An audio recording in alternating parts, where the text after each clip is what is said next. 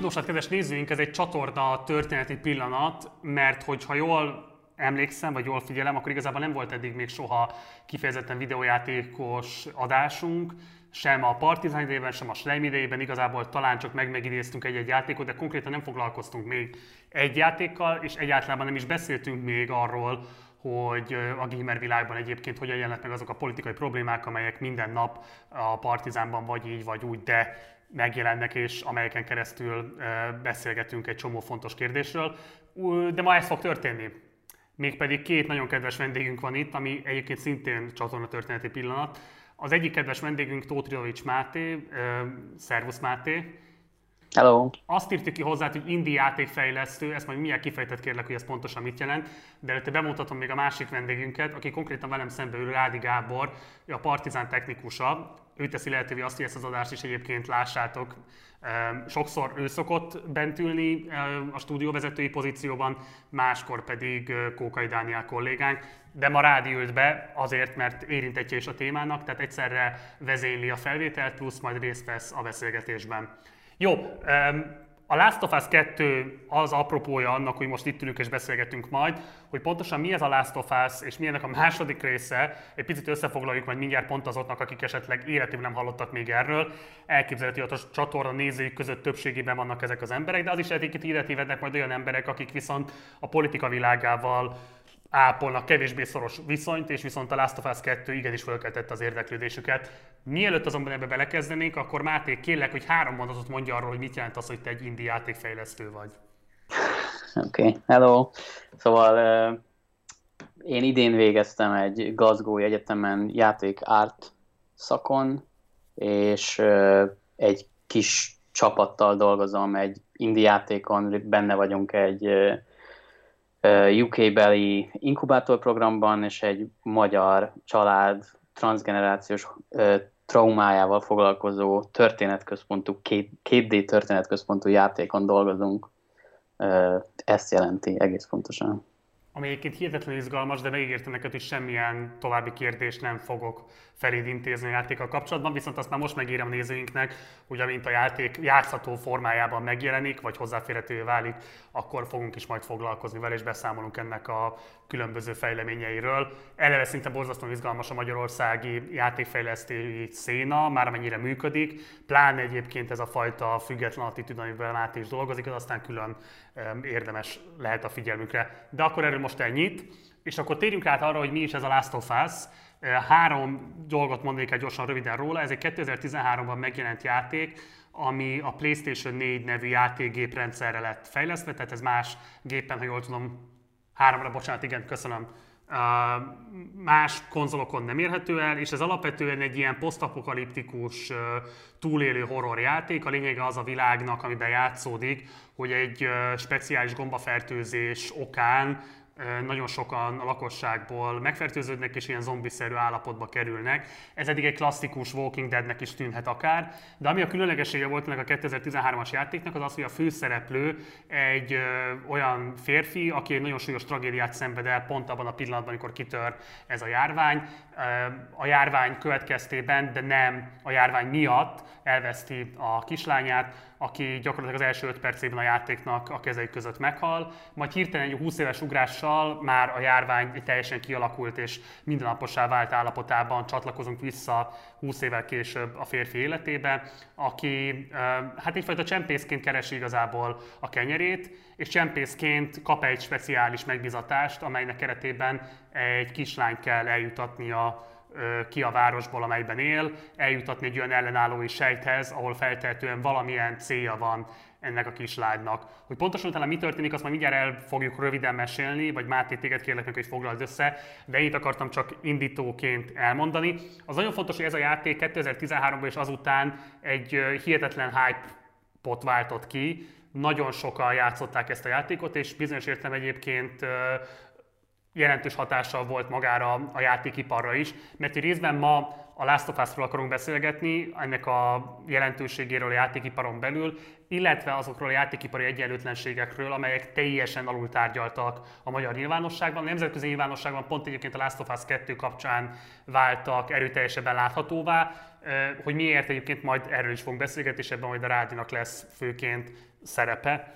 Szóval most akkor azt kérem tőled, Máté, hogy röviden foglald össze az első részek még a maradék történetét, hogy nagyjából képet kaphassanak a nézők arról, hogy mivel is állunk szemben, és aztán forduljunk rá a második résznek az esetleges áttárgyalására. Oké, okay, én csak annyit akarok kérdezni, hogy biztosak vagyunk benne, hogy szeretnénk elspoilerezni az első részt azoknak, akik esetleg nem játszották. Inkább szerintem jobb, jobb, hogyha esetleg csak arról mesélek, hogy így miért érdekes ez a történet. Csak kérdezted, hogy mi ez a, miért volt ez egy fontos játék. Szerintem ez egy, ez egy picit talán bonyolultabb kérdés, mert hogyha nagyon ilyen, ilyen szigorú designer szemmel nézzük, akkor igazából mint játék nem feltétlenül volt, szóval azok az elemek, amikből az a játék építkezett, azok már léteztek jóval a Last of Us előtt is, ez tulajdonképpen több különböző játékstílusnak és a stúdió saját fejlesztésű előző játékának, az Uncharted-nak volt egy ilyen továbbfejlesztett, drámaibb ö, ö, története, ami miatt szerintem mégis fontos történet, vagy ami fontos volt, legalábbis számomra mindenképp, az az, hogy ez egy, tehát, hogy egy szuperprodukcióról beszélünk, iszonyatos pénzekből készül egy ilyen, egy ilyen játék, ez a Last of Us az körülbelül egy ilyen 18-20 órás ö, játékelményt kínált, amit százak ö, készítettek, hihetetlen pénzből. A Naughty Dog, ami ezt a játékot készíti, az a Sony belső stúdiója, tehát a Sony-tól kapja a pénzt, és tehát, hogy tényleg egy szuperprodukció, és ehhez képest, hogy egy szuperprodukció, mondjuk összevetve azokkal a játékokkal, amik hasonló büdzséből készülnek, vagy hasonló, hasonló témában készülnek, sokkal finomabb narratívája volt, vagy sokkal, ami számomra a legfontosabb talán, az, hogy egy hihetetlenül egyszerű egy ilyen karakterdrámára épített fel egy ilyen játékot. Igen, van ez a Mufurc csávó, aki így, aki így próbál, próbálja valahogyan így kezelni a traumáját, és minden módon elkerülni az, hogy bárkihez kötődni, kötődni kelljen, és egy kislány, aki meg egy ilyen humoros, életvidám figura, aki meg, aki meg nagyon szeretne találni valakit, akivel egy ilyen szorosabb, kvázi apalánya vagy szülői, szülőgyerek viszonya lehet, és tulajdonképpen az egész játék ezt az egyetlen egy ö, karakter helyzetet, vagy ezt a drámát bontja ki a kettei között. Úgy is van megírva a történet, hogy folyton olyan konfliktusokba csöppennek, vagy azok a nem játékos karakterek, akiket megismernek, azok tulajdonképpen nagyon hasonló sztorikban pörögnek, tehát az egész játék ténylegesen egyetlen egy ilyen mikrotörténetet, a kötődésnek a történetét bontja ki, és ez összehasonlítva más ilyen játéktörténetekkel, akár azzal, hogy mint ami a legtöbb játékban szokott lenni, hogy te vagy a főhős, akinek az egyetlen ember, aki meg tudja menteni a világot, vagy ilyen szuper misztikus történetek, mint a, a David Cage-nek a Heavy rain meg a hasonló ilyen sztori alapú játékok, amik ilyen iszonyatosan bonyolult, mindenféle misztikus szálakat behozva, stb. stb. Szóval, hogy egy szuperprodukció, amiközben hihetetlen hihetetlen egyszerű történetről szól, és nagyon magas minőségen volt megírva. Szóval én azt gondolom, inkább ez volt a, ez volt a jelentősége a játéknak ez sem volt teljesen ö, ö, újszerű, tehát hogy a, a, ez a játék, ez egy, ez egy nagyon szuper japán játékfejlesztőnek a játékából inspirálódot, Ueda Fumito Iko nevű játékából, ami szintén egy ilyen egy, két karakternek a, a, a kapcsolatára egy ilyen, egy ilyen küzdelmes világban épült. Szóval ez bontotta ki a Last of Us is, vagy ezt vitte, ezt gondolta tovább, de hát mondom, egy ilyen egy ilyen szuperprodukció keretében, ami nagyon üdítően hatott legalábbis számomra mindenképp. Itt egy uh, dilemmát szeretnék bedobni, és szeretném megkérdezni, mi erről a véleményed, Máté, hogy a Last of Us annak a bizonyítéka, hogy hogyan próbálkozik a játékipar kifejezetten ezeket a nagy hollywoodi blockbuster narratívákat, történetmesélési technikákat, néző vonzó és néző vezető dramaturgiai megoldásokat adaptálni a játék nyelvére, és inkább tekinthetőek a film kiterjesztésének, vagy pedig ezek szuverén játékos megoldások és játéktechnikai megoldások. Tehát ez egy evolúciónak, a, a, egy, egy, egy, egy, egy saját jogon bejárt evolúciós lépcsőnek a következő lépcsőfoka. Tehát itt te melyiket látod inkább hatásában meghatározónak a Last of Us tekintetében? Hú, ez egy, ez egy bonyolult kérdés és több szempontból meg lehet vizsgálni. Szóval, hogyha a játékmenet szempontjából vizsgáljuk, akkor egyértelműen ez egy filmes kiterjesztés, szóval az, ahogyan a játék játékmeneten keresztül tudott mesélni erről a történetről, azért az elég limitált, szóval, hogy vannak ennél izgalmasabb indie játékok minimál pénzből, vagy hát a Last of Us-hoz képest minimál pénzből készülve, amik okosabban mesélnek történeteket játékmechanikákon keresztül. Nézzétek, kérlek. Például szerintem a What Remains of Edith Finch nevű játék az egy, az egy, az egy nagyon izgalmas történetközpontú játék, egyáltalán nem olyan agresszív, vagy, vagy nem harcra épülő, mint mondjuk a Last of Us, és ott különböző mechanikákon. De a legjobb példa az valószínűleg a Her Story nevű játék, ami szerintem egyébként, aminek borzasztó története van, de az a mechanika, amin keresztül mesél, az borzasztóan érdekes, és nagyon kötődik egyébként a filmhez, de ugyanakkor mégis egy teljesen saját módon. Elmondom, hogy mit, tehát a Her Story az úgy néz ki, hogy egy, hogy egy rendőrségi archívumban keresel uh, videóanyagokat, és úgy ismersz meg egy történetet. Egy line, kvázi lineáris történet van felszabdalva uh, kis egyperces részekre, és úgy keresel a rendőrség archívumban, hogy az mindig maximum öt videót tud kidobni, és a videók alapján kvázi te kigyűjtesz kulcsszavakat, amik alapján keresel, és tovább bontod a történetet. Tehát teljesen, tulajdonképpen egy lineáris filmet nézel végig, de teljesen a saját logikát szerint, és olyan kulcsszavakat keresve, amivel valahogyan tovább tudsz menni a történetben, újabb videókat tudsz megtalálni, újabb részeit bontod ki a történetnek. De az például egy izgalmasabbnak tartom egy ilyen játékmechanikai szempontból, vagy a történetmesélés és játékmechanika összefüggésének a szempontjából de azt gondolom, hogy a Last of Us-nak is volt jelentősége, szóval, hogy ehhez így tényleg érteni kell azt a kontextust, hogy így a játékok ma már azok sokkal inkább ilyen szolgáltatások, mint sem történetek, vagy nem tudom.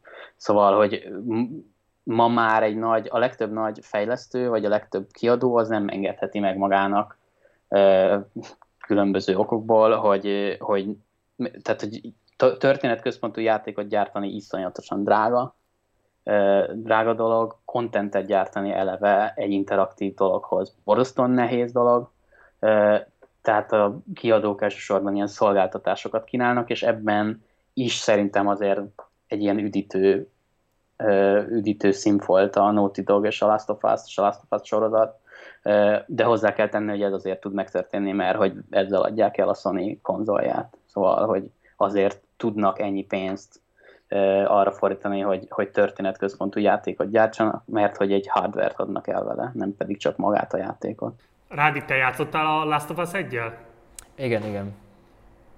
Hoz valamit hozzá kérlek az, mind, amit elmondott a Máté.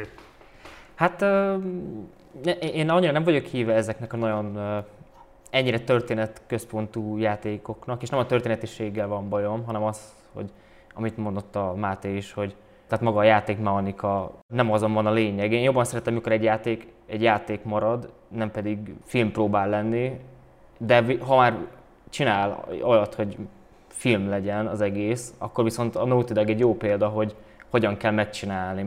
Visszakerül egy picit a Last of Us-nak a, a kérdéséhez, ugye aki esetleg még mindig nem tudná elhelyezni pontosan milyen játékról is van szó. Itt alapvetően ugye ez egy olyan harmadik nézetű, lövöldözős, lopakodós, játékot kell elképzelni, amelyben egy külső kamera nézetből lehet irányítani a főszereplőnket, akinek ugye az a különlegessége, hogy folyamatosan van egy elég erőteljes interaktív viszonya a másik főszereplővel, akit néha egyébként irányítunk is, tehát ugye az a, az Ellie nevű lányt, néha irányítjuk is a, a, a játék bizonyos pontjain, de a legtöbbször egyébként csendes vagy kevésbé csendes társunk, aki színesíti az egész történetet, és valójában nem csak az van, hogy, hogy pályák vannak, amelyeken végighaladsz, és utána jönnek az ilyen in-game videók, amiben kifejtődik egy következő történetszál, majd megint játszol, és egy újabb videóig tart a történet, hanem gyakorlatilag a történet bele van szőve ezeknek a pályáknak az előre haladásába is. Tehát nem csak ezekben az úgynevezett cutscene láthatod meg, hogy milyen módon fejlődik a sztori.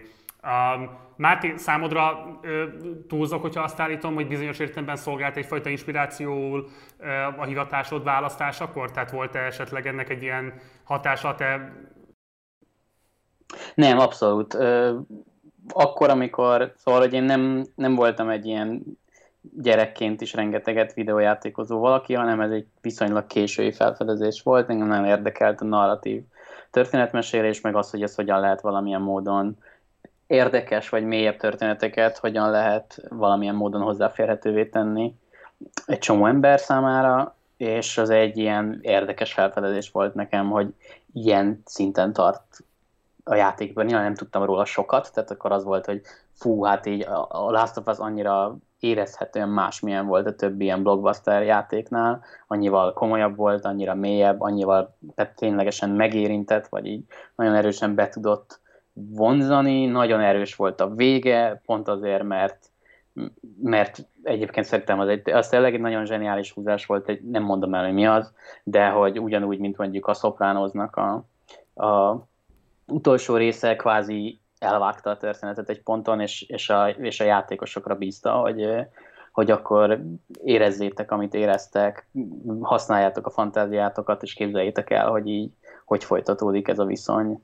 És, és egyszerűen ez a nyelv annyira új volt nekem, vagy annyira furcsa, hogy így, hogy, hogy persze ez mindenképp része volt annak, hogy erre a, hogy elkezdtem a játékkészítés felé nagyobb érdeklődést mutatni, de hogy igen, ma már, val- tehát ha most kéne megmondanom, hogy melyik játékok hatnak rám a legerőteljesebben, vagy mi az, ami, ami számomra egy ilyen követendő példa, akkor a Last of Us már csak azért sem lenne az, mert azt, ezt érted, hogy, hogy ehhez ilyen óriás stúdiót befektető. Tehát, hogy ez egy iszonyatos, ez egy ilyen óriás biznisz történet. Ott másik kontinensre kell születni, igen, ezt értjük. Hát um, igen, vagy oda költözni. Igen, igen. No, de hogy egy pillanatra még ennyit akartam mondani, hogy szerintem azt nem ússzuk meg, és akkor itt figyelmeztessük a nézőinket, hogy aki nem szeretné előni magának ezeket a titkait a játéknak, akkor az most állítsa meg ezt a videót, és játszva végig a játékot. Vagy pedig hát igen, szerintem már előttünk nagyon sok minden. Biztos, de most egy konkrét titkot muszáj elárulnunk azért, mert ez átvezet a második részhez. Ugye ez a titok, amiről te beszéltél, amivel elvágja magát a játék, ugye itt a játéki bizonyos pontján kiderül az, hogy ez a lány, az Eli nevű lány, ő ugye immunis erre a fertőzésre, amiben gyakorlatilag mindenki más belehal és zombivá vál a világban. Ez önmagában egy elég izgalmas helyzet, de ugye itt az is előáll, hogy a, hogy az Ellinek ugye el kell jutnia ebbe a Firefly nevezetű ellenálló csoportnak a központjába, ahol remélhetőleg majd az ő szervezetében elő lehet állítani egy vakcinát, amivel kezelhetővé válik maga ez a, ez a járvány. És itt kérül az, hogy ennek a járványnak a vakcina előállításához szükség van arra, hogy az elit, tehát nem lehet egyszerűen megmaradni a életben, a vakcina előállítása során mindenképpen életét fogja veszteni. És gyakorlatilag itt ugye a főszereplő, ez a Joel nevű férfi, hoz egy döntést az Eli helyett. Az Eli szedált állapotban már fekszik a műtőasztalon, és bekövetkezne ugye az agyának a lekapcsolása azért, hogy le lehessen venni róla ezt a mintát, ami szükséges a vakcina előállításához. Ő akkor még mielőtt ez megkövetkezne, mindenkivel végezve megmenti a műtőasztalról és elviszi ebből a központból őt. Viszont az Eli ezzel soha nem szembesül, legalábbis a játék az első részben úgy ér véget a játék, hogy megesketi a Joelt, hogy hogy amit a Joel állított neki, a Joel állított neki, hogy többen is vannak, akik egyébként immunisak, és hogy a vakcina előállítása nem lehetséges, és hogy egyébként meg már másokon is kísérleteznek, de ebből a szempontból az Erinek nincsen megkülönböztetett jelentősége. Tehát itt van egy olyan, egy, van egy olyan titok, ami az elit eleve meghatározza, és van egy olyan hazugság, ami nyilvánvalóan alapvető sorsformáló erővel bír a kettőjük viszonyára is, meg külön-külön is mindkettőjük karakterére, és gyakorlatilag itt veszi fel a szálat a második rész, amivel kapcsolatban ugye most nagyon röviden három dolgot szerettem, szeretnék elmondani. Az első, hogy ugye hatalmas várakozások előzték meg, és a különböző kritikusok hihetetlen magasra tagsálták az első tesztek alapján a játékot, viszont a játékos visszajelzések alapján nagyon-nagyon mélyre értékelték, vagy nagyon alacsonyra értékelték a játékot. Erről érdemesen majd beszéled, Máté, hogy szerinted ez minek köszönhető. Ez az egyik. A másik, hogy a játék az első részhez viszonyítva is brutálisan erőszakosra sikeredett, tehát hogy nem csak arról van szó, hogy sokkal több gyilkosságot kell elkövetned, ráadásul kifejezetten erőszakos gyilkosságot kell elkövetned ahhoz, hogy előre haladja a játékban, hanem ennek a grafikai kidolgozottsága, az egésznek az atmoszférája, a hanghatások, amikkel ez társítva van, az animáció, amivel ki van dolgozva, ennek az élethűtétele, élethűvététele, ez mindenképpen több nagyságrendet lép szintet az első részhez képest. Erről is érdekelne a véleményed, Máté. És akkor a harmadik kérdés pedig alapvetően az, hogy mit lehet kezdeni azzal a story setup amit az első részből megörökölt a játék, és akkor erről majd beszélgessünk kicsit hosszabban. Most először azt kérem, hogy az, erről az első két aspektusra tér ki esetleg a válaszodban, Máté. Hát politikai jelentősége van, vagy így egy jó látlet. Valószínűleg a Last of Us játékos bázisáról is, de ezek azért azt sejtem, hogy főleg egy ilyen az amerikai játékos bázisból jöttek semmi köze nincs a játékhoz, ez a játék ez olyan minimum 20 óra játékidő, hosszabban vagy nehezebb fokozaton játszva akár ilyen 40-50 órát is el lehet vele tölteni, ami, és ezek az értékelések az első néhány órában születtek, ergo olyan emberek követték el ezeket az értékeléseket, akik nem játszották a játékot. Az történt, hogy ugyebár az már a, előzetes trélerek alap, alapján is nyilvánvaló volt, hogy, a, hogy az Eli egy leszbikus nő, akinek, aki az egyik trélerben csókolózik egy másik nővel, plusz ki, kikerültek bizonyos spoilerek a játékról, amik, amik bizonyos karaktereknek a nem identitásáról, stb. stb. szóltak. Ezek a spoilereknek egyébként csak egy része volt igaz, és azok is rosszul voltak összekötve, vagy rosszul következtettek ezek alapján, de mindegy, az a lényeg, hogy, hogy ez régóta zajlik a Naughty Dog körül, ez a vita, hogy, hogy az amerikai, hát nem csak az alt-right, de hogy így, a, hogy így egy csomó, hát mondjuk így egy homofób játékos borzasztóan zavar, hogy az ő kedvenc játékukban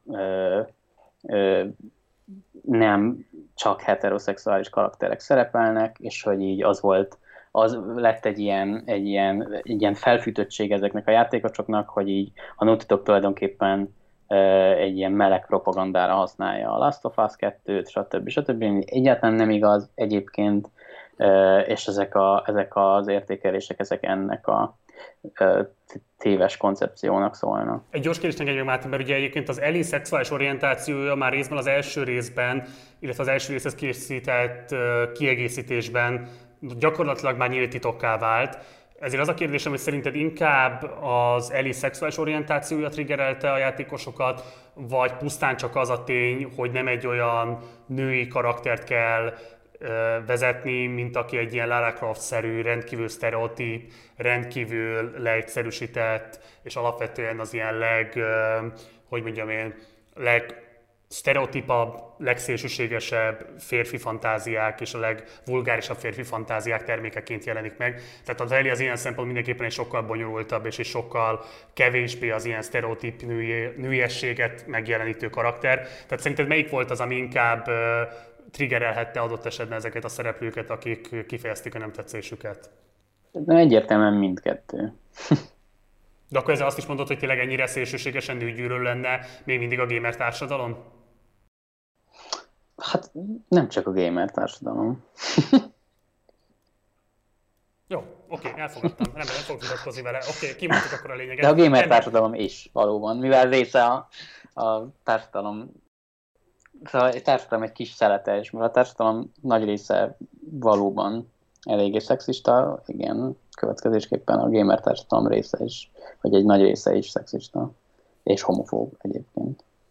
Oké, okay, térjünk át akkor a második kérdésre. konkrétan hogyan éled meg azt, hogy ez a játék, a második kiadás, vagy a második rész, bocsánat, nagyságrendekkel erőszakosabb, nagyságrendekkel látványosabban kezeli az erőszakot, és egyébként használja is ezt. Részben egyébként nem csak mint mondjuk azt, hogy szórakoztató elemet a játékos bevonzására, de egyben egyébként egyfajta játék technikai vagy játékmechanikai elemként is, dramaturgiai elemként pontosabban. Oké, okay, szóval, hogy a, a második rész erőszakosságának, meg az, hogy ezen csavartak egyet a, a, a fejlesztők, annak egy dramaturgiai oka volt, míg az első rész az a kötődésről szólt, meg erről, a, és ezt még akartam mondani, hogy ez, azért ez az egész ilyen zombis fertőzős történet, ez így tényleg egy ilyen nagy klisének hangzik, nem ez volt a jó az első játékban, hanem az a tényleg hihetetlen, tehát hihetetlen jól voltak megírva pont azok az interakciók között a két karakter között, iszonyú sok humoruk volt, nagyon sok küzdelem, nagyon sok, nagyon szerethető volt az egész, és nagyon érthető, nagyon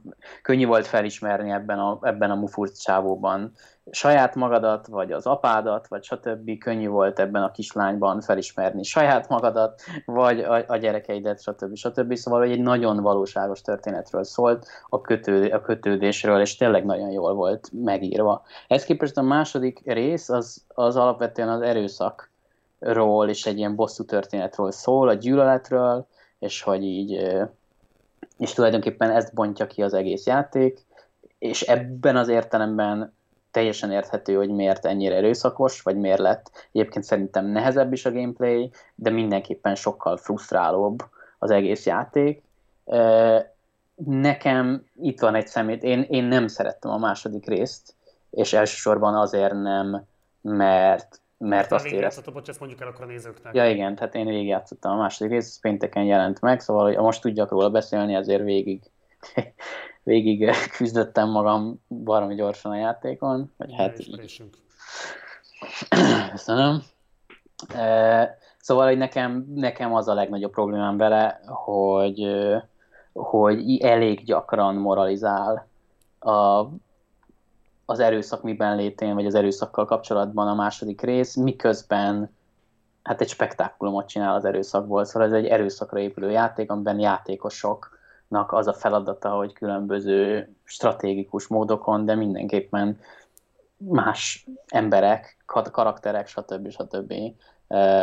fejét, hogy locsanítsa szét, és stb. stb. Ami az első részben is volt, de ott az volt mondva, hogy ez a világ, ez, ez egy ennyire kegyetlen, ezek a, ezek a szereplők ezek nem nagyon tudnak máshogy működni, de ezen a, ezen a kereten belül ők valahogy mégiscsak megpróbálnak valamilyen, valamilyen módon kötődni egymáshoz, vagy valamilyen fajta másfajta kapcsolatot fel, feltérképezni. És a második rész meg nagyon erőteljesen moralizál ezen az erőszak elemen, miközben miközben a képernyő tocsog a vérben, és, és ez számomra egyrésztről nagyon képmutató, másrésztről kontraproduktív is, szóval szám, nekem egy nagy csalódás, őszintén szólva a kettes pont emiatt. Miért érzed képmutatónak, és kérek, hogy majd ebben rád, te is csatlakozz be, miért érzed képmutatónak, Máté, ezt egy picit fejtsd ki kérlek, főként azért, mert hogy ugye nyilván a játékfejlesztők érvelhetnek azzal, hogy ők most megpróbáltak egyfajta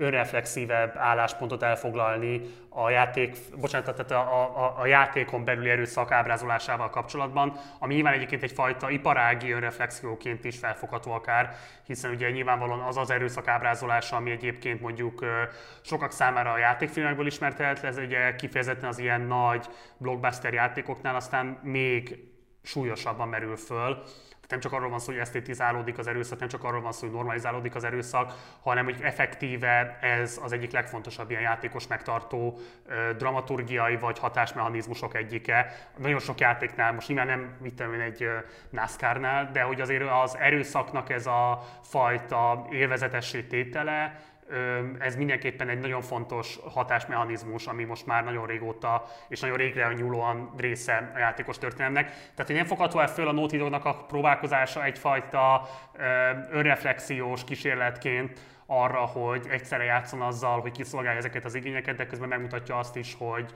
hogy egyébként mik azok a kérdések, amikről jó lenne, hogyha végre elindulna valami fajta gondolkodás az adott játékos fején belül én biztos vagyok benne, hogy ők részben ezt gondolják, de én azt gondolom, hogy ez nem működik. Szóval senki nem kötelez arra, senki nem kötelez arra, hogy, hogy nagy költségvetésű erőszakos játékokat gyárt. A játékipar óriási, vannak detektív játékok, amiben történeteket fedezel fel, abszolút erőszakmentes történetközpontú játékok, stratégiai játékok, stb. stb. Szóval, hogy az, az, az, az oka annak, hogy erőszakos játékokat csinál a Naughty Dog, az az, hogy ezzel lehet azt a mennyiségű játékos bevonzani, aki aztán finanszírozhatóvá teszi ezt a projektet. Számomra, vagy nem tudom, hogy erről kell többet mondani, én nem hiszek abban, hogy az erőszak esztétizálása az bármilyen módon abban segítene, hogy, hogy, hogy az emberek megértsék, hogy ez mennyire nem, nem jó dolog.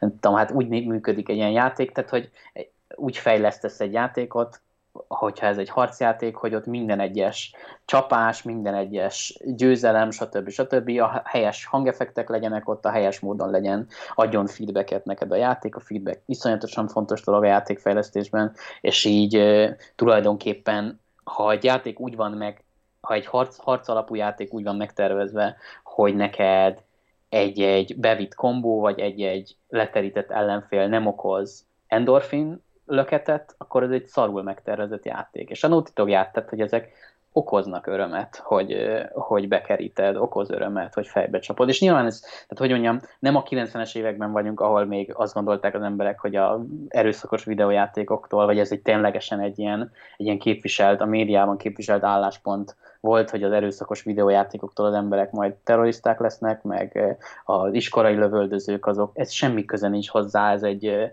ez egy érted, szóval puskát fogni valakire, meg egy gombot nyomdosni, és virtuálisan legyakni valakit, az nem ugyanaz. De akkor is esztetizálja az er-, erőszakot, és ak- akkor is olyan karaktereket mutat be, akik az erejüket, vagy a, vagy a, a tehát hogy egyszerűen coolak. Még akkor is egyébként, ha ez egy, ha az egész Last of Us 2 egy borzasztó sztoriról szól, szóval tényleg minden eleme arról szól, hogy ez az egész mennyire szörnyű, de hát, hogy mondod, akkora, akkora diszonancia van a között, hogy milyen történetet mesélsz el, meg a között, hogy így, hogy minden egyet csapát, meg azért mégiscsak óriási örömet okoz, meg a bekerített ellenfelek, meg a jó stratégiai döntések, stb. stb. Szóval ez, ezt nem tudod feloldani, ezt a, ezt a diszonanciát. Ezt az Uncharted-nak is része volt ez sokkal kevésbé metaszinten, ezt úgy hívják, hogy ludonarratív diszonancia, amikor az van, hogy az általad elmesélt történet és az a gameplay, amit teremtettél hozzá, az, az, az egymással ellent, ellentmondásban áll. Ez a uncharted egy nagy probléma volt, amivel nehe, amiért nagyon nehéz is volt a Naughty Dog számára igazán drámai történetet írni a Uncharted köré, mert hogy az történt, hogy a, a főszereplő, a Nathan Drake, az egy ilyen vicces Indiana Jones-szerű, kedves hétköznapi srác volt, aki minden sarkon el tudott sütni egy jó poént, de közben egyébként a játékban legyilkolt ezen embert, ami láthatólag semmilyen befolyása nem volt az ő ö, ö, karakterére. Most ehhez képest a Last of Us 2 egy jóval metább narratív diszonancia, de akkor is ott van. És ak- akkor is probléma, szerintem. Köszönjük, Rádi. Nekem is ez a diszonancia jutott eszembe, mikor a Last of Us 2-vel játszottam, és most lehet egy kicsit, sőt, biztos spoiler ez, de van egy Vi- rész, ami Vigyázz, ez... nagyon vigyázz, nagyon vigyázz. Én még ott tartok, elmondom, akkor ezt most gyorsan. Én konkrétan a, a kórházas rész után vagyok. Aha. Már megtörtént a tehát az mondja, hogy Jesse-vel nevű karakterrel együtt, mert én is játszom a játékot, bocsánat, akkor a nézőket is mondjuk be, nem csak hárman beszélünk. Tehát a lényeg az, hogy ott tartok, ahol a Jesse nevű karakterrel az Ellie elindul megkeresni a Tommy nevű karaktert, és akkor ők szétválnak, és én ebben a pillanatban hagytam abba a játékot, tehát hogy ami ezután van a sztoriban, azt egyik se árulja legyen olyan kedves, Jó. és ezt a kommentelőktől is majd kérném. Akkor csak annyit, hogy uh, van egy rész, ahol meg kell tudnia Elinek valamit, és ehhez egy karaktertől hát kérdezi meg sarokba szorítva, hogy az a az valami volt, az, igen. az hol van, és miután megtudhatsz az információt, megöli ezt a karaktert, és akkor el, jön az első ilyen nagyon moralizálás, hogy úristen, amúgy így gyilkolni rossz, de hát így mire oda elértem a videójáték addigra, szerintem minimum száz embert így teljesen meggyaláztam, testét feldaraboltam kb. Nem, nem igaz, de hogy így tényleg brutálisan megöltem embereket, és erről kb. a GTA 4 jut eszembe, hogy ott is egy amúgy pont mondjuk ott azon magyarázták, hogy egy ilyen ex-katona pont az ilyen háborútól, erőszaktól Amerikába menekül, mert azt hiszi, hogy majd ott, meg, ott ez a megváltás földje, minden jó lesz, és a, az ilyen, ilyen cutscene nagyon sok moralizálás megy, hogy ő ezzel nem akar többé foglalkozni, az ölés rossz, de igazából két cutscene között most azt, hogy megölök 50 járókelő, dobok rájuk egy molotov koktélt, majd egy autó átugrasztuk felettük, ez így megcsináltam, mert miért ne? Szóval nincs, ilyen nagyon nagy diszonancia van így a gameplay meg a, a között, hogy mit akar a játék, vagy hát a, az írók mit akartak mondani. Ja, de amúgy én szerintem lehet erőszakkal, tehát mint a, ahogy a, a, a, a Drive is ugye nagyon sok erőszak van, de az is valahol eléggé ilyen, én számomra legalábbis, én úgy értelmeztem, hogy azért az erőszak értelmetlensége ellen is felszólal, és ami eléggé a Drive által lett inspirálva, a Hotline Miami, ott konkrétan felteszi, elég meta ilyen álomban felteszi a játékosnak a kérdést, egy ilyen LSD-szerű álom, hogy amúgy így kitől kapod ezeket a hívásokat, ezeket a megbízásokat, hogy embereket ölj, miért teszed ezt meg, és élvezed az erőszakot? Szóval, hogy uh, szerintem így, így játékmechanikákkal úgymond rá lehet vezetni, hogy ugye játékost, hogy ez, amit tesz, ez nem jó, meg ott többször fel is teszi, hogy amúgy ezt nem muszáj csinálod, bármikor abba hagyhatod, csak akkor ugye az az ára, hogy a játékot is abba kell hagyd. Szóval, hogy így, oda senki nem kötelez, hogy ezt most így végigvidd, mert ha végigviszed, akkor viszont még legalább 500 embert. Ja, én, én ebben kevésbé hiszek, hogy a, én, én azt gondolom, hogy az erőszak egy olyan téma, amit aktívan egyszerűen nem lehet, nem tudod ábrázolni, nem tudod. Szóval, hogy, hogy én, én nagyon sokat vitatkoztam már más emberrel is erről, és, és abszolút értem ezt a szempontot, én személyesen én ebben nem, nem hiszek. És szerintem az egy pont azért... De pontos, a nem hiszem, Máté, ezt fel is kikérlek? Hogy én nem hiszem, hogy az erőszak természetéről bármit lehetne mondani, bárhogyan is keretezed egy játékon belül, amennyiben az, amennyiben az a feladatod, hogy őj, mert egyszerűen nem tudod a döntéseket annyira meaningful annyira jelent, jelentéssel telivé tenni, de mindenképpen lesz egyfajta diszonancia, vagy a között, hogy mi az, amit csinál. Tehát, hogy nem tudod valakinek a fejének a szétlövését lefordítani egy gombnyomásra. Szóval ez, egy, ez önmagában egy akkora, miközben hát milyen súlyú történetről beszélünk már. Szóval, hogy hogy én ebben nem hiszek, és én, azért is szerettem az egyet, mert az elkerülte ezt a fajta moralizálást. Része volt a történetnek az erőszak, de azt mondta, hogy így, igen, ez van, szar, szar ügy, de nem nagyon tudunk vele mit csinálni, és nem, er, nem, tehát, hogy nem erről szólt a történet, hanem a, hanem a kapcsolódásról. Igen, ugye pont amit a, amit a Rádi említett, az a jelenet, az, az egyébként tényleg különösen uh, problematikus, vagy ilyen, hát legalábbis igen, groteszk abban a szempontból, hogy ugye ott abban a jelenetben ö, szemben azzal a kamerakezelési móddal, hogyan az elit követjük végig a történetben, úgyhogy szembefordul vele a kamera, szemből látjuk az elit, ahogyan végrehajtja a kihallgatását és meggyilkolását ennek az embernek, akit az információt megpróbálja kinyerni és ugye itt minden egyes mozdulat, amit eh, az elérnek érdekében elkövet, ezt egy-egy gombnyomással lehet aktiválni, ami így külön föl van hívva a figyelem erre, hogy ez mit jelent, hogy te legyomod a gombot, csak valójában tényleg egy ilyen tét nélküli moralizálás, hiszen nyilvánvaló, hogy a Máté mondja, hogy eh, önmagában megnyomni a négyzetgombot eh, nem ekvivalens azzal, hogy valaki beállítod a csákányt, vagy sem, és hogy akkor ebben te milyen meghasonlásokra és milyen egyéb morális kételyekre és dilemmákra ébredsz rá.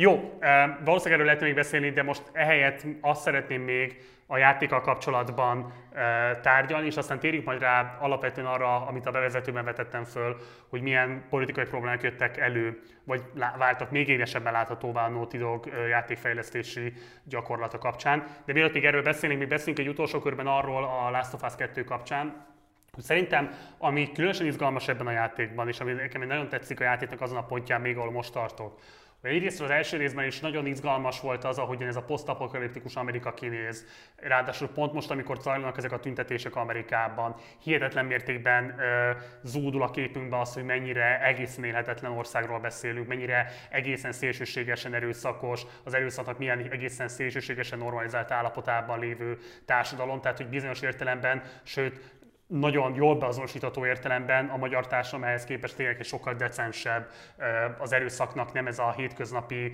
normalizált állapotában lévő társadalomról van szó. Tehát egyrészt ugye a Last of Us 2 világában ilyen hihetetlen mennyiségben tárul elénk a, a, a a, az a fajta kapitalista turtermelésnek az ilyen rekvizitumai, amelyekről teljesen nyilvánvalóan válik, hogy mennyire végtelenül feleslegesek. Ugye az összes utca tele van mindenféle rostásvassá vált autókkal, amelyeknek konkrétan semmi jelentőségük nincs, hiszen a játék szempontjából sincs semmilyen jelentőségük, hiszen nem lehet velük közlekedni, nem tartalmaznak semmilyen olyan ö, eszközt, amit esetleg ki lehetne nyerni belőlük, és akkor esetleg lehetne belőlük valamit, ö, nem tudom én, markácsolni, vagy bármilyen szempontból ö, használhatóak lennének. Néha fedezékként használhatóak, de maximum ez, ez, a, ez, a, ez egyetlen hasznuk, ami, ami fölmerül.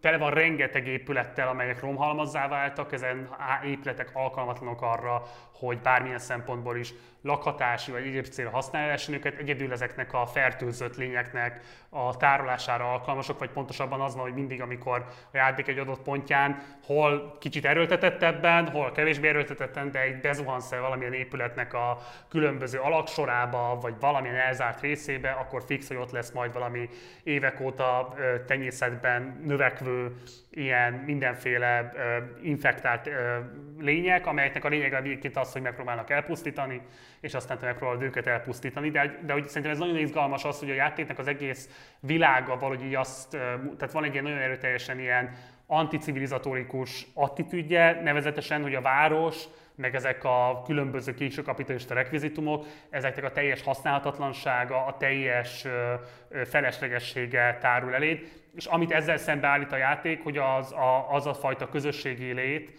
amihez még lehet valamilyen módon kapcsolni olyan élményeket, amelyek, amelyek fontosak, amelyekben valamilyen módon föltárulhat az, hogy, hogy mit jelent emberekkel együtt élni, emberi viszonyokat kialakítani, azokban valami fajta biztonságot nyerni, ezeket megvédeni a külső támadásoktól. Szóval hogy ez, egy, ez alapvetően a, a, a természet ölén jön létre. Ugye Jackson az a városka, amit kialakítanak a túlélők egy csoportja, amelyekhez Eliék is tartoznak, és ez egy ilyen teljes egészében elszigetelt, teljes egészében izolált rész, ami alapvetően egy természeti környezetben helyezkedik el, és ez a természeti környezet egyben egyébként izolálja is ezt a települést a és a településen élőket azoktól a, a veszélyektől, amelyeket részben ezek a fertőzött lények jelentenek, de részben egyébként a még maradék meglévő emberek jelentenek.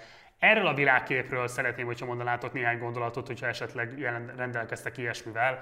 Máté. Én szerintem mm, direkten biztosan nem állít a játék semmi ilyesmit, amit mondtál. Ez egy érdekes megfejtés, én azt gondolom, hogy ez, ez az ilyen nosztalgikus, vagy egy, vagy egy kicsit ilyen, ilyen érzelmes viszonyulás ez a természet közeli léthez, ez biztosan benne volt a dolognak. A dologban több jelenet is van, még később is lesz egy csomó jelenet, amit még nem játszottál ezek szerint, amiben ez egy ilyen fontos, de szerintem ez sokkal inkább volt egy ilyen öntudatlan választás, mint sem egy ilyen hihetetlenül kimunkált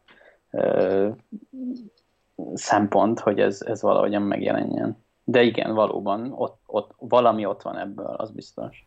Rádi? Nekem is hasonló a véleményem, hogy lehet, amikor már így megcsinálták a helyszíneket, akkor ez így felmerült, hogy amúgy igen, illessenek egy ilyesmi kapitalizmus kritikát, de az biztos, hogy nem tudatosan kezdték el ebbe az irányba így szervezni, hanem egyszerűen csak utána néztek, hogy egy posztapokaliptikus világ, ami amúgy elég trendi már, vagy 10-15 éve, nem több, azért hogyan nézhet ki, néztek alternatívákat, és akkor ez a természet közeliség bejött. Igazából én szerintem ennyi, de lehet egy fejlesztőt kéne megkérdezni erről, aki bent volt akkor. Fejlesztőt megkérdezni sajnos nem tudunk, viszont ugye több olyan híradás is napvilágot látott, amelyben a fejlesztésben résztvevő emberek meséltek azokról az egészen szélsőségesen kizsákmányoló munkahelyi helyzetekről, amelyeknek ők az elszenvedői voltak. Ugye itt az a lényeg, hogy a Dog kapcsán újra napvilágot látott az a probléma, hogy ezeket a játékokat alapvetően nagyon alacsony béren foglalkoztatott, alapvetően hatalmas munkaórában dolgoztatott emberek végzik el, akiknek nincsen semmifajta szakszervezetük, ami meg tudná esetlegesen védeni őket ezektől a hatásoktól. Ugye ezt majd Márti, te elmondod, mert nyilván sokkal jobban tudod, mint én, de annyira én értem, itt az a lényeg, hogy annyira szegmentáltak a különböző munkafolyamatok, annyira szét vannak szedve ezek a különböző munkafolyamatok, hogy gyakorlatilag mire egy-egy emberhez elér, hogy mit kell megcsinálni, az gyakorlatilag csereszabatos, mert hogy nincsen olyan speciális hozzáadott értéke feltétlenül egy átlag programozónak, vagy egy átlag nem tudom, grafikusnak, amit ne tudna néhány nappal tanítással bárki más is átvállalni tőle, és emiatt folyamatosan van egy ilyen damoklész kardja a fejük fölött, hogy így bármikor lecserélhető válnak. Ami ugyanakkor meg egy kicsit a, a, a, a dolognak a, a, a a, hogy a hatékonysága ellenében is hat, már amennyire jól olvastam ezeket a különböző cikkeket, nevezetesen, hogy így nem igazán tudnak kialakulni azok a fajta együttműködések, amik lehetővé tennék azt, hogy így igazán jó együtt dolgozásban tudjanak ezek a játékok fejlesztődni. Máté, hogyan kell elképzelnie egy átlagnézőnek, aki most a csatornán nézi ezt a videót, hogy néz ki egy ilyen játék fejlesztése, hány ember vesz részt benne, és általában mi az, ami mondjuk a nem tudom, a fejlesztési sor legvégén álló ö, munkavállalóhoz elér feladatként, ő hogyan lát rá arra az egészre, amiben egyébként ő részt vesz? Uh-huh. Jó, hát csak zárójában akarom mondani, hogy én, én egyrészt sosem dolgoztam egy ilyen nagy cégnél, másrészt nem is vagyok teoretikus, szóval én ez nem értek, de el tudom mondani a, a véleményemet, vagy amit én le tudok szűrni, vagy azokból a tapasztalatokból, amik, amik vannak nekem de hogy ezeket kérlek, hogy kezeljétek ti is, és a nézők is egy véleményként, vagy szóval én ezt biztosan nem mondanám, vagy amit te mondtál, hogy, hogy, hogy, hogy egy ilyen csereszabatos munka, ez egyáltalán nincs így. Ezek iszonyatosan, az iszonyatosan nagy kincses stúdiónak, hogyha, hogyha, hogyha valaki tisztelt. Tehát minden egyes stúdiónak saját workflowja van, ezek, ennek a, egy ilyen nagy fejlesztő stúdiónak saját engine van, amire fejleszti a játékot, amik ők maguk írtak, ami szuper titkos dolog, eleve az egész történet szuper titkos, tehát az van, hogy így, hogy a játékiparban, pláne egy ilyen nagy cégnél aláírsz egy, egy titoktartási nyilatkozatot, amikor fölvesznek minden kikerülő dolgozó a, az alapvetően veszélyforrásra nézve, és hogy esetleg kikerül valamilyen info, stb. stb. Szóval hogy azt én biztosan nem mondanám, hogy ezek csereszabatos e, e, dolgozók lennének. A probléma sokkal inkább az, hogy és szerintem az sincs igazából, vagy én nem emlékszem ilyenre, hogy kifejezetten azt mondták volna, hogy alul lennének fizetve. Itt sokkal inkább a crunchról van szó, ami, a, ami kifejezést arra szokták használni, amikor tulajdonképpen túlóráznak, de hogy egészen elképesztő mennyiségben túloráznak a fejlesztők, és egyébként a Naughty Dog a legjobb tudomásom szerint egy viszonylag, nem tudom, hogy mondják, tehát hogy egy ilyen flat struktúra, tehát egy ilyen nagyon kevés, nyilván megvannak a pozíciók, de hogy alapvetően van egy ilyen jól áramló kommunikáció a csapat között, de egyszerűen az van, hogy így, hogy az a fajta maximalizmus, ez így is ezt a játékot valami öt évig fejlesztették, vagy ilyesmi, egy hihetetlen nagy csapat, tehát hogy nem tudom pontosan hány ember dolgozott rajta, de hát valószínűleg több száz. A külsős, tehát hogy olyan csapatokat beleértve, mint akik teszt, játéktesztelést végzik, vagy lokalizációt végzik, úgy aztán tényleg egy ilyen egészen, akik nem a stúdióhoz tartoznak, de munkát végeztek ezen a, ját, ezen a játékon. Szóval, hogy iszonyatos pénzről, iszonyatos időről, beszélünk, nagyon nagy csapatról beszélünk, és hát hihetetlenül komplex dolog. Szóval nem, egy, nem csak egy történetet raksz össze, hanem, hanem egy, egy interakciós műremeket jó, esély, jó, jó eséllyel, ami, amiben a játékosnak, amiben érted, minden játékos máshogy reagál, ergo ki kell találnod erre egy ilyen framework hogy az így hogyan fog működni. Hihetetlen hihetetlen időkről és energiabefektetésről beszélünk, és ami a Naughty Dognál probléma volt, ezt az egyik ott dolgozó ilyen lead animátor mondta, és egyébként mások is, de hogy ő volt az, aki ezt egyébként névvel vállalta, hogy az a legnagyobb probléma, hogy egyszerűen olyan iszonyatosan maximalista a stúdió, nagyon-nagyon sok energiát ölnek bele minden apró pici részletbe, iszonyatosan sok ideig, ami azt jelenti, hogy nagyon hamar kiégnek az emberek, ettől az animátoroknál és azt hiszem a designereknél is az van, hogy azok az emberek, akik az előző projekten valami egészen brutális szám voltak, akik az előző, tehát az Uncharted 4-en dolgoztak talán, azok közül a animátorok vagy designerek közül már csak a 70 vagy ami a 70%-a elhagyta a céget. Tehát hogy egyébként a Last of Us egyet a kreatív direktorral együtt fejlesztő játékdirektor is elhagyta a céget időközben az Uncharted 4 után mondva, hogy hogy ő egyszerűen nem bírja tovább ezt a munkatempót. Szóval én itt inkább azt gondolom, hogy egy ilyen öngyarmatosításról van szó, tehát ezek az emberek nagyon fiatalok, egyébként ha megnézed, hogy kik, kik az új játékdirektorai a, a Last of Us 2-nek, ezek nagyon-nagyon fiatal emberek, a, a concept artistok is. Tehát, hogy inkább arról van szó, hogy ezek az emberek nagyon-nagyon szeretik ezeket a ját, nagyon akarják csinálni, és, és síkhetetlen és egyszerűen van a, van a stúdiónak egy ilyen munkamorája, amiben így azt érzed, e, és erre hivatkozott a legtöbb fejlesztő, és akik megszólaltak ezekben a cikkekben, hogy van egy olyan munkamorál, amiben azt érzed, hogy így nem, nem teheted, mindenki más csinálja, nem teheted meg, hogy hazamész. És hogy hát, hogyha valaki minden héten hihetetlen mennyiségű órában túlórázik, az komoly hatással lesz az egészség, egészségére, de a mentális állapotára egészen biztosan. Igen, bocs, két pontosítás, és köszönöm, hogy ezt megtetted. Az egyik az, hogy az alulfizetettség az például abban jelenik meg, hogy például amikor a munka, a, a, tehát a, a túlórákat nem fizetik meg, tehát például mondjuk a Rockstarnál ugye ez egy olyan probléma volt, ami vissza-visszatért, hogy hiába 40 órás a munkahét, közben 100 órát kell dolgozni, és ezek nem minősülnek túlórának, és ilyen értelemben nincsenek kompenzálva. A másik pedig ez a bejelentesíthetőség, ez a Fortnite típusú olyan játékoknál jelenik meg, ahol ugye rengeteg, hatalmas mennyiségű fejlesztést kell elvégezni egyébként már a játék kiadása után is hétről hétre azért, hogy megfelelő mennyiségű kellékkel, eszközzel, stb. folyamatosan ott tartsák a játékost, és fenntartsák az érdeklődést, és ezek hihetetlenül repetitív munka dolgok, amiket, vagy munkaegységek, amiket el kell végezni, és ezeknek a behelyettesítésére gyakorlatilag ténylegesen darálják az embereket abban az értelemben, hogy amikor valaki már odáig eljut, hogy teljesen kiég, akkor azonnal jön a helyére száz másik, hiszen nyilván egy olyan cégről van szó, amelynek lehetőségében áll ilyen ö, nagyságrendben egyébként a munkaerőt ö, ö, cserélni. Rádi. Elmondtatok mindent, az a gond, amivel készültem, így ketten összefoglaltátok, főleg most egy a javításoddal. Így a Rockstar-t akartam én is, a GTA fejlesztőit, meg a Red Dead Redemption 1-2 fejlesztőit felhozni. És hát én, én csak cikkekből tájékozódom, dolgoztam bár itthon fejlesztőknél, de azért nem annyira, én nem tudom, fél évet, meg másmilyen fejlesztőként, meg tesztelőként is dolgoztam, automatizálás, de mindenhol csak viszonylag keveset bírtam, ez is vagyok már ott, hanem itt például, mert sokkal jobb.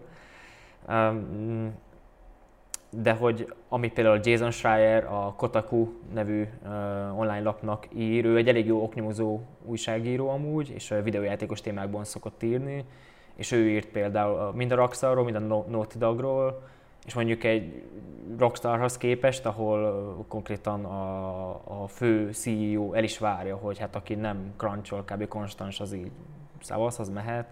Naughty Dognál az egy, egy kicsit úgymond jobb, de hogy csak így visszább lépünk, akkor is azért eléggé, uh, hát hogy mondjam, tényleg ez az, ez az öngyarmosítás folyik, hogy így haza, tehát hogy egy nagyon jó kreatív környezetbe kerül az ember, ahol még igazából tényleg önmegvalósíthat is, de nem mehetsz haza. És hogy um, a többen, akik az, ugye az Uncharted 4-ben dolgoztak, a 70% ahogy mondtad, Máté, így haza is ment, és ott nyilatkozta az egyik fejlesztő, aki nem vállalta a nevét, hogy, hogy hát így ő ezt még egyszer nem akarja meg. És ez egy nagyon, amúgy szép élmény volt, de ezt még egyszer nem fogja megcsinálni, ezt, ezt bor, tehát hogy ezt nem fogja kibírni, ez már a végén sok volt, de még nyilván befejezte tök jó, de köszönjük szépen nem, szóval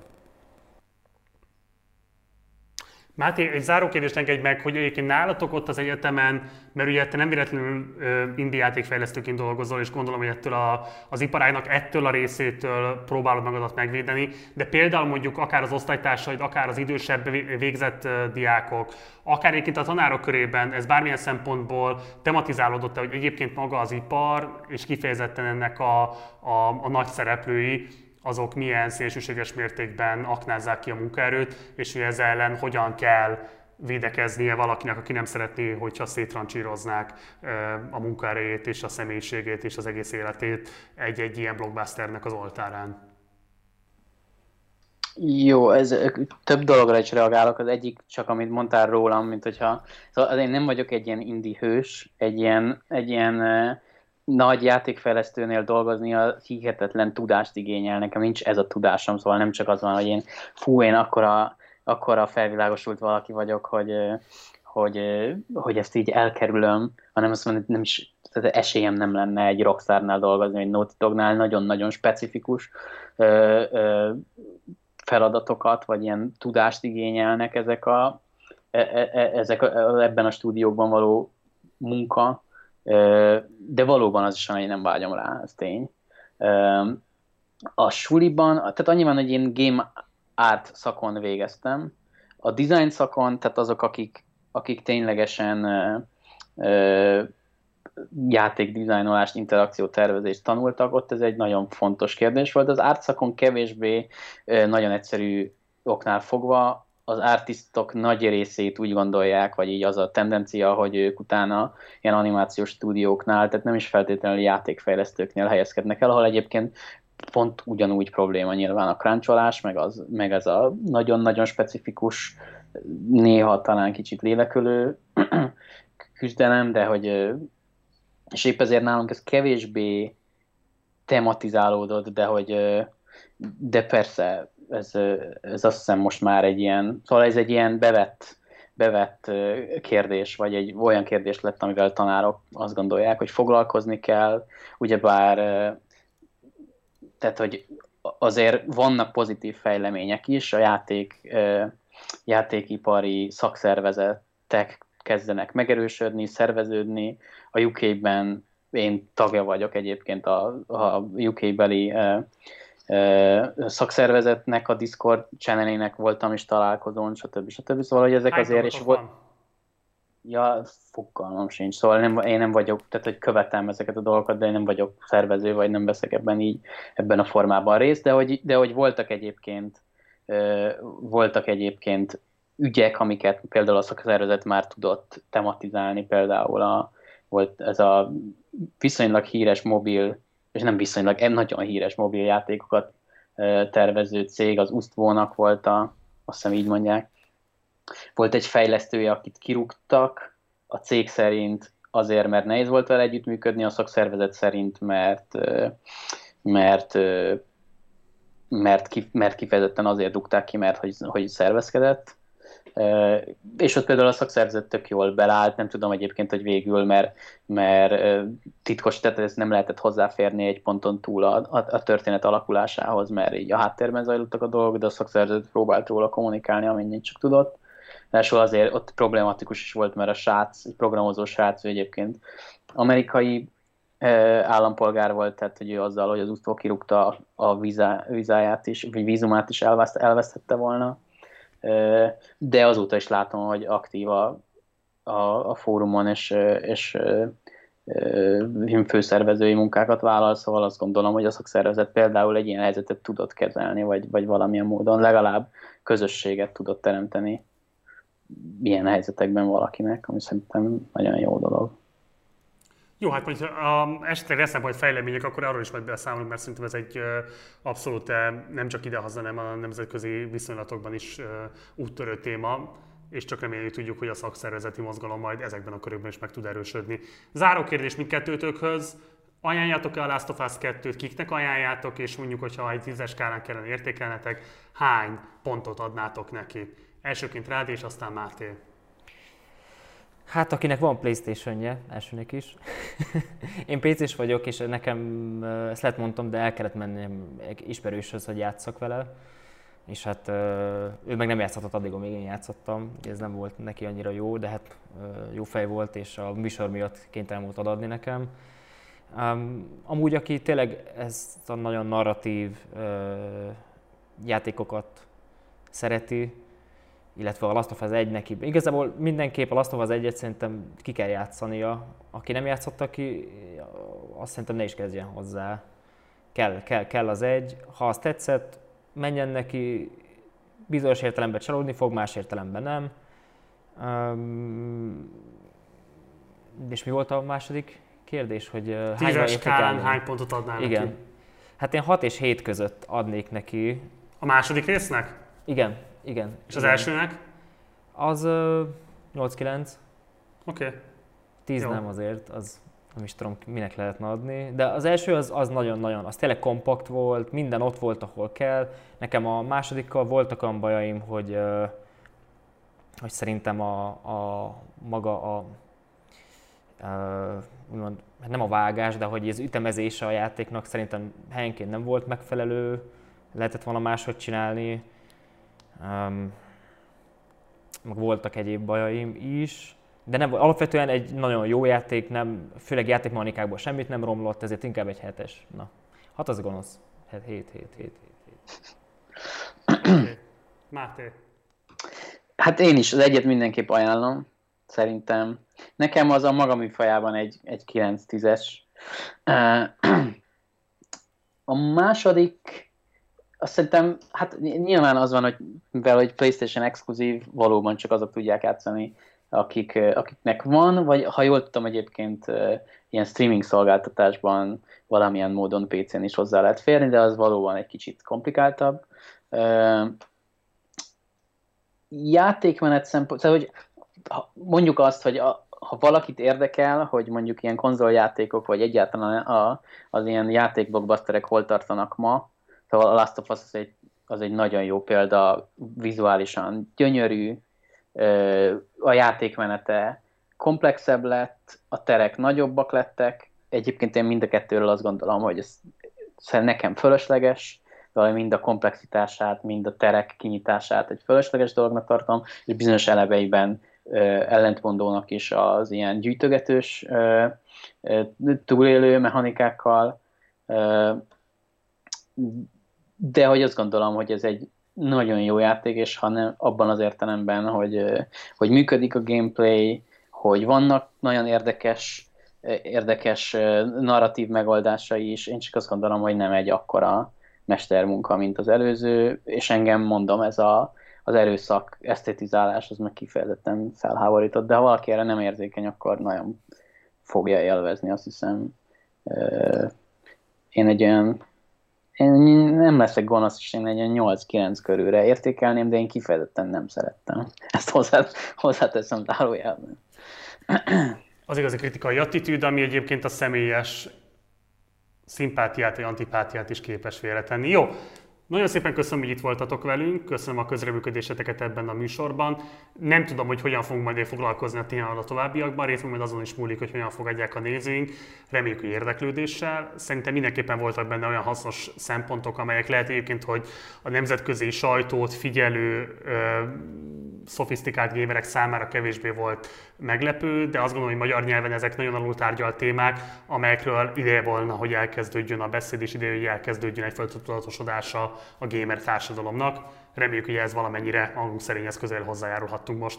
Köszönöm szépen Tóth Ridovics Máté, indi játékfejlesztőnek, és köszönöm szépen Rádi Gábornak, a Partizán technikusának, itt voltak velünk. Szervusztok, fiúk.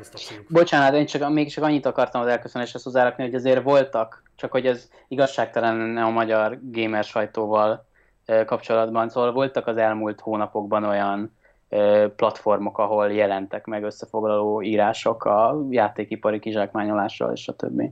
De ez csak akkor csak egy-kettőt említsünk meg azért, hogy tényleg akkor ne legyünk méltatlan, méltatlanok velük szemben. Azt hiszem a GameStar.hu-n például megjelent egy összefoglaló, de lehet, hogy, lehet, hogy tévedek a platformmal kapcsolatban, de én úgy emlékszem, hogy ott egy elég, elég összeszedett összefoglaló biztosan megjelent, meg egyébként ilyen kisebb cikkekben azért szoktak ezzel foglalkozni, valóban nem annyira rendszer szintűen, de hogy az nagyon igazságtalan lenne azt mondani, hogy, ez, hogy nem tárgyalják ezt a kérdést. Jó, akkor hogyha elküldöd ezeket a cikkeket, akkor meg is tudjuk tenni majd a leírásba, és akkor mindenki tájékozódhat, ha lehet, magyar nyelven is.